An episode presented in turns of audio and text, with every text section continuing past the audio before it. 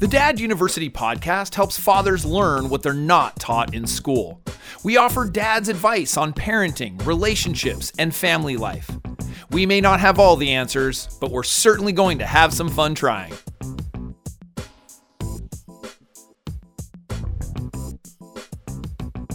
And we are back. We are back. I'm Jason Kreidman. I'm Alan Bush. And this is the Dad University Podcast, episode 287. 287. 287. Alan, good evening. Nice to see you again. Yes, virtually. In through Hello. the wonders of the web. We're still able to do it. It's nothing's gonna stop us. I'm not, Right. you know, I'm not going to let just some coronavirus thing happen. I'm not going to let a global pandemic stop. yeah, I'm not going to let a global pandemic keep me talking to you. Um, interesting episode today. We, we we we usually try to go really positive, but this one is about mistakes, Mhm. which you know, I mean, I guess you can think of it as a positive because you're going to learn the mistakes so that you don't make them. Right. Um, but we're going to do seven mistakes that we all make as dads. I'm going to touch on them, why I think they're a mistake, Okay. and hopefully people can learn from them. Yeah, I'm, I'm, I'm all set. Um, also, too, wanted to mention um, my program, the Dad University program, is up, and you can go to daduniversity.com and click on program, and basically, it's a ton of curriculum, uh, weekly live Q and A, uh, support discussions. It's pretty amazing, and if I do say so myself. You're not just saying that um, because you built it. Yeah, I, well, and the people going through it are saying that, which is awesome too. That's great. Yeah, good. Just yeah, no, very proud of it. It's it, it was a really a lot of work and I'll uh, speak to this. You, you know, uh, long time coming. I think you've been working on this for a mo- many years in concept, but now it's like Yeah. f- coming to fruition, full circle. yeah, now. months months of head to the grindstone, like literally day and night, free time as well as not free time. Uh, weekends, everything working on this and getting this going. So no, it, it's awesome to have it out and people can people can apply. Uh, it's it, you know got to make sure it's a good fit for the program, but um, we'll see. Yeah. it's awesome. So Good.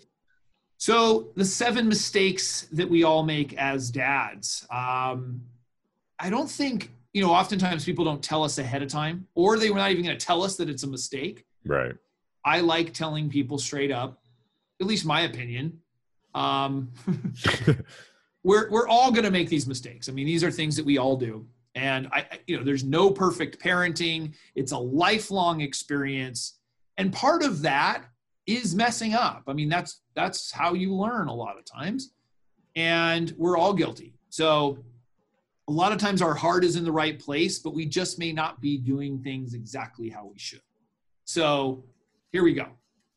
Number one, we do too much for our kids. And some people look at me and go, Well, what are you talking about? Like, I would do anything for my child. Yes, but if you know your child is old enough to carry a backpack or to have a backpack for school, they should carry it themselves. Those are the kinds of things that we do. So getting them dressed, carrying them, carrying things for them, making them food, do like all kinds of stuff. Now, of course, when they are very young, they're often we don't think that they're very capable. But they are often much more capable than we give them credit for. Yeah. And you know, I think the intention for many dads who do these things and that do a ton for them, and moms do it too, they are do their intention is good. You know, they're doing it out of love. They're doing these things for their children because they want to help them. And oftentimes that's how they show love. But as the child gets older, you know, when a child's older and you're like making their lunch every day for them and packing their like they they need to be able to do it themselves in order to grow, build their self-esteem and establish their own work ethic. So if you really want to help them, Yeah. That's what you're doing by allowing them to do these things for themselves. Yeah. And if they make mistakes, then you guide them along the way. I think that's the the really key ingredient there. I mean, you know, my daughter's saying please right now. She's only one and a half. Yeah. You know, so it's just little things that she'll start to understand and absorb. Yeah, and I recall even and you know as a child, my my parents like I we had a bunch of things, responsibilities. We had to do our laundry. I mean, very young. Yeah. Oh, and I was taught, here's how you do it. Here's how you put it in the wash. You, Yeah. know, and it wasn't that my parents were lazy or that anything. It's like they were Yeah. they were teaching us the work ethic. Yeah. That, and I think that that was an important thing that all three of us have a good work ethic. I'd like to think that that's I'm not taking credit for that. That's a result of my parents. Yeah. You know, and them, you know, building that up for us that we had to take care of ourselves and like we always knew that they were there. Sure. We had to do a lot of stuff for ourselves. Yeah. So I think we don't give kids enough credit too that they're you know that they can. Yeah. But they and they'll complain in the beginning. Like I see the kid complaining that he doesn't want to carry his backpack. Right. You know, and, and it's like, too bad. It's your Yeah. back. exactly.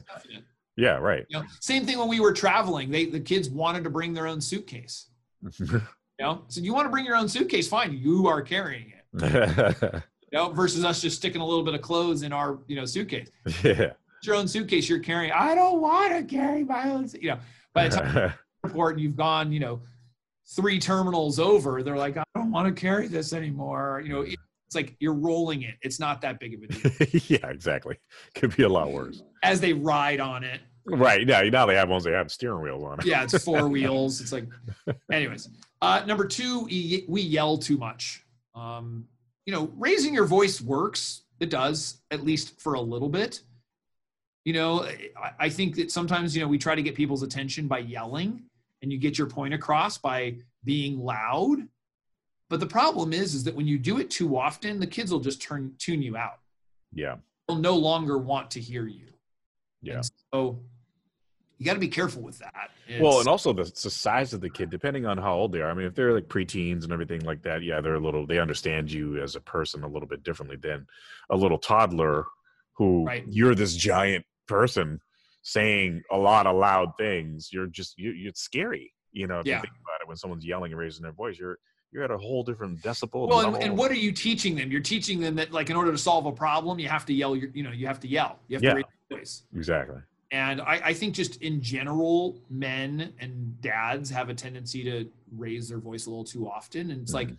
you know, the default mode for me, long time ago, if I got upset, was just raising my voice. Like, Yeah. How I solved the problem.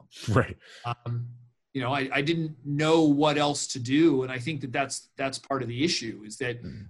you know you don't know the techniques and the tools on how to solve a certain situation, and so you yell. You I, I want to give a shout out to my my. Uh, I think it was my sophomore year roommate, maybe maybe junior. oh, I remember you telling me. junior this. year yeah i'll tell you again because for the listeners that That's he- good.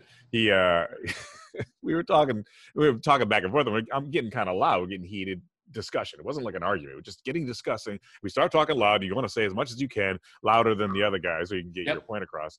And he just went okay. He whispered it and made me laugh. And then it took me back down i'm like okay i realize i'm being way louder. And that was Yeah. such a great technique to do that because if he was trying to yell over me i'd be like yelling over him and we'd be talking way Yeah, louder. We I weren't even arguing Yeah, and it's funny because we get really upset when our child yells. You know, it's like, oh well, where did they learn that? exactly It wasn't from me. No Yeah. way. um, yeah, I mean, you begin to learn when you learn like techniques of becoming, you know, a little bit more effective in your communication and yeah start saying things that the child understands. You know, sometimes you do really feel like you're repeating yourself, but it's okay. You know, yeah that's that's gonna happen um, you- you're doing the same thing when you repeat yell too. I mean, the, you know, the kids are still learning, you're still learning. So Yeah. Number three, we don't apologize to our child. So, you know, I think what happens is, is we get upset, we yell at our children, we handle a situation in a poor way, and we don't actually apologize to them. And so, what ends up happening is like we think that they're just that's the like it's okay for us to do that. And i think that apologizing is very important. And the reason for it is because it's monkey see monkey do. Hmm.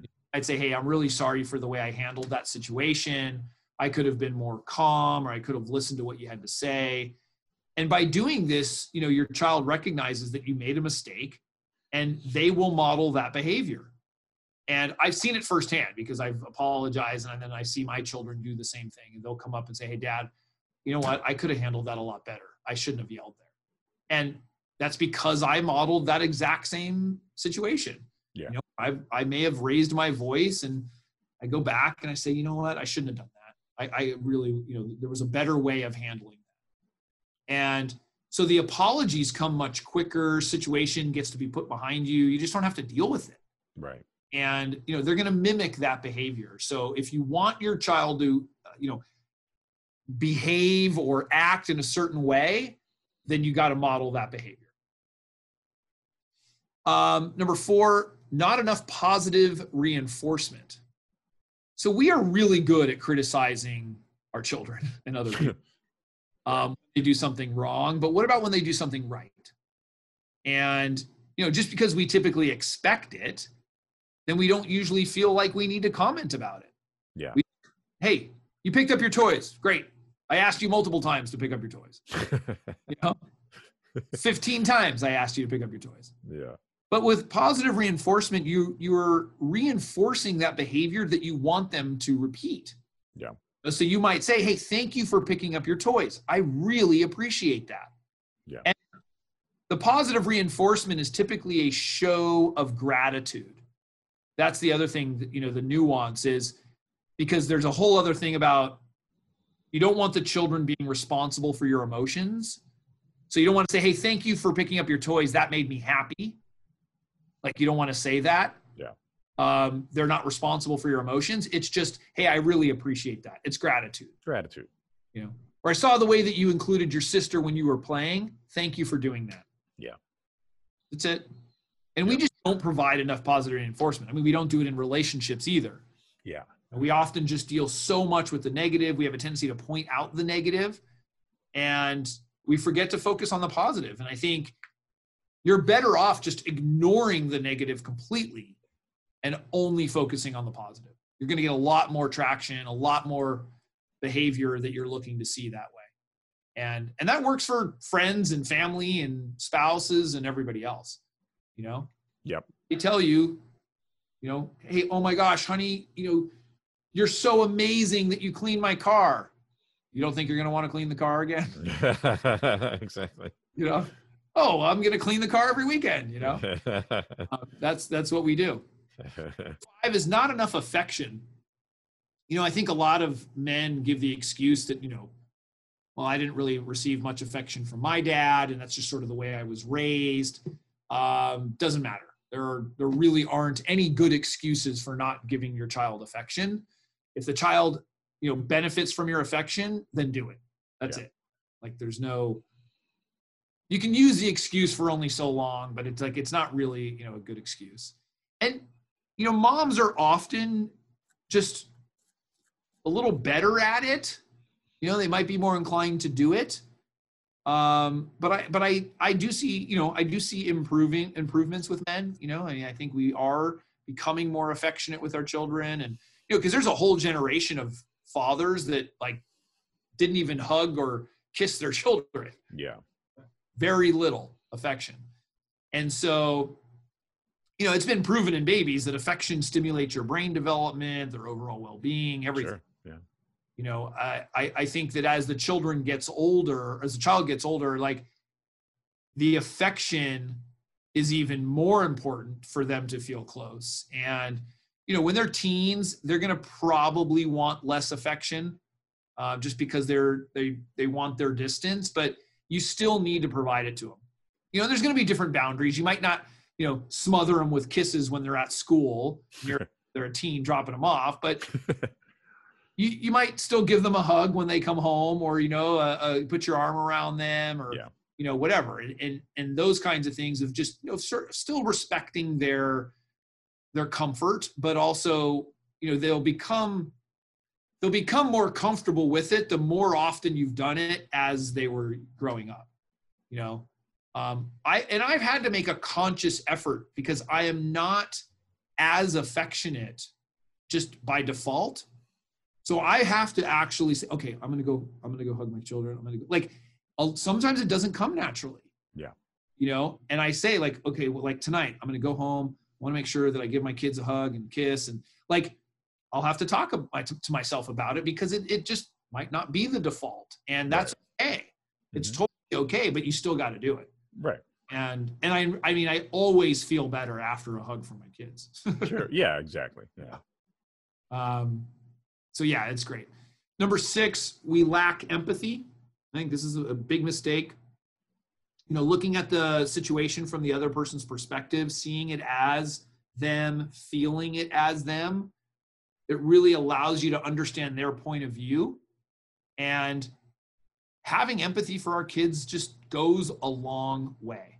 Yeah. And I think as dads, we're we're often trying to solve problems. You know, we're trying to take control, we're trying to provide answers, and that's often not what is needed. You know, sometimes it is really just, wow, I'm I'm sorry you're feeling that way. Right. You know, uh, my daughter just hurt her leg yesterday. They were playing outside. It's not gonna be, oh, well, what were you doing? Why'd you do that? Or how'd you hit that? Or oh, you'll be fine. You know, like no, it was, oh wow, that looks like it hurts. You know, is there something I can help you? You know, it's it's understanding like, yeah, the person's going through pain. She was upset. Yeah. And you know, saying it's just okay, rub some dirt on it, like that's Rub some dirt. that's not gonna solve the problem. It's not Right, gonna make yeah. the person feel good. You don't feel good when someone says that Yeah. and um, yeah i think just when we are empathetic our child feels heard and understood and that promotes the connection Mhm. and so i think we we make that mistake a lot by not being empathetic enough. Yeah. Um, and then number seven is just not being present when we should be. You know I, I i think it is difficult to be present all the time. It's not that's not what i'm saying. But i think just being mindful of when you should be. Yeah. But when your child you're at a game and you're watching your child perform or they're doing something and you're looking at your phone or you're replying to emails and you know in the middle of a board game with your child or whatever it's like you're better off just not being there and go do what you need to do you know and i often say that like if you need to work go work if you need to play and you- or you know what then play yeah. be present don't try to accomplish both at the same time because both of them lose out Yep. you know? your work's not going to be as effective and your child knows that you're not even present Yeah. And they're aware of that, especially as they you're going to be older. much more appreciative if you just went and go did your work finish Yeah. then come back out and be attentive and be you know and be present Yeah. um, you know, and, and for me, you know, quality time is a big deal. It's like, you know, how do you feel if your part you're sitting there having a conversation and the person looks on looks at their phone? Yeah. You know, they're phubbing you, as we've talked about. yeah. Um, I, I that's that's a problem for me, and so I, I absolutely make a conscious effort to not do that to other people. Yeah. It's funny. I, I, It's perfect, but it's No, but but I think I do the same thing. If I'm with somebody and I'm talking to them, I I talk to them and I don't I don't even look at my phone. well, you're good. Yeah, you're you put your phone away. I, or- yeah, I don't have. That's why it's hard to get a hold of me because my phone's not on. There's no I know, that's what I was referring to. yeah, yeah. Most people hate me for that reason, but that's usually on the other end of it when they're trying to get a hold of me. Alan, it's been six minutes. Why have you not replied? exactly. It's ridiculous. Customers like that. Yeah, yeah. Exactly. I have clients like that too. It's like, well, oh, I was I, even my own you know, family in some cases. Most, my mom's cool about it, but some other family members are like, yeah, the question mark. You know, like uh, five minutes later on a text. It's like, dude, I. I did a question mark to you, but that was a day later. yeah, that's fine. So that don't care if you fine. do it. I, I didn't feel bad about that. Yeah, it, I think just you know it is. There's a lot of mistakes that we're going to make, um, but I, I think it's important that we you know we when we're taking the role seriously that we just learn from our mistakes, be honest with ourselves. Yeah. Um, and you know if we're not doing something in the right way, then you fix it. Yeah. You know, it doesn't mean you're bad. You know you're a bad father or anything. It's just it's the opposite. You're trying to improve you're recognizing that the relationship that you have with your child is important that you want to grow with them Yeah. and you know mistakes are going to be made. Just try not to make too much of them and the same one twice you know? Yeah, and don't make really big mistakes. The little ones are okay. Yeah, exactly. if alan if anyone has any feedback comments concerns they want to um, give us wonderful reviews what should they do? They should email us podcast at daduniversity.com for any suggestions for the show. They actually would like to hear some feedback if you have any things you want to talk about. That'd be really great. Um, please go to all the social media channels, or at least one of them, and go to Dad Do we University. still have a MySpace? I think we have a Friendster. Um, and then Dad University, uh, Dad Univ in the most cases, except Wasn't that Friendster an and adult? Oh, that's a different one. That's an adult thing. Yeah. We're not doing that one. Um, uh, YouTube, especially if you if you don't count that as social media, um, please go to comment. Yeah. leave comments there, videos, uh, a lot of great stuff. At least leave a like and subscribe to that channel. Maybe hit that little bell and you get notified. Um, Yep. That new things are coming on board. And if nothing else, please go to the podcatcher that you're listening to us on right now and hit subscribe. Big review. Leave a big review, five stars, thumbs up. Um, share it with your friends. It really helps perpetuate the show, and we'd love to hear from you. That's awesome. Well, Alan, as always, thank you. Thank you. Uh, we will see you next time. See you next time.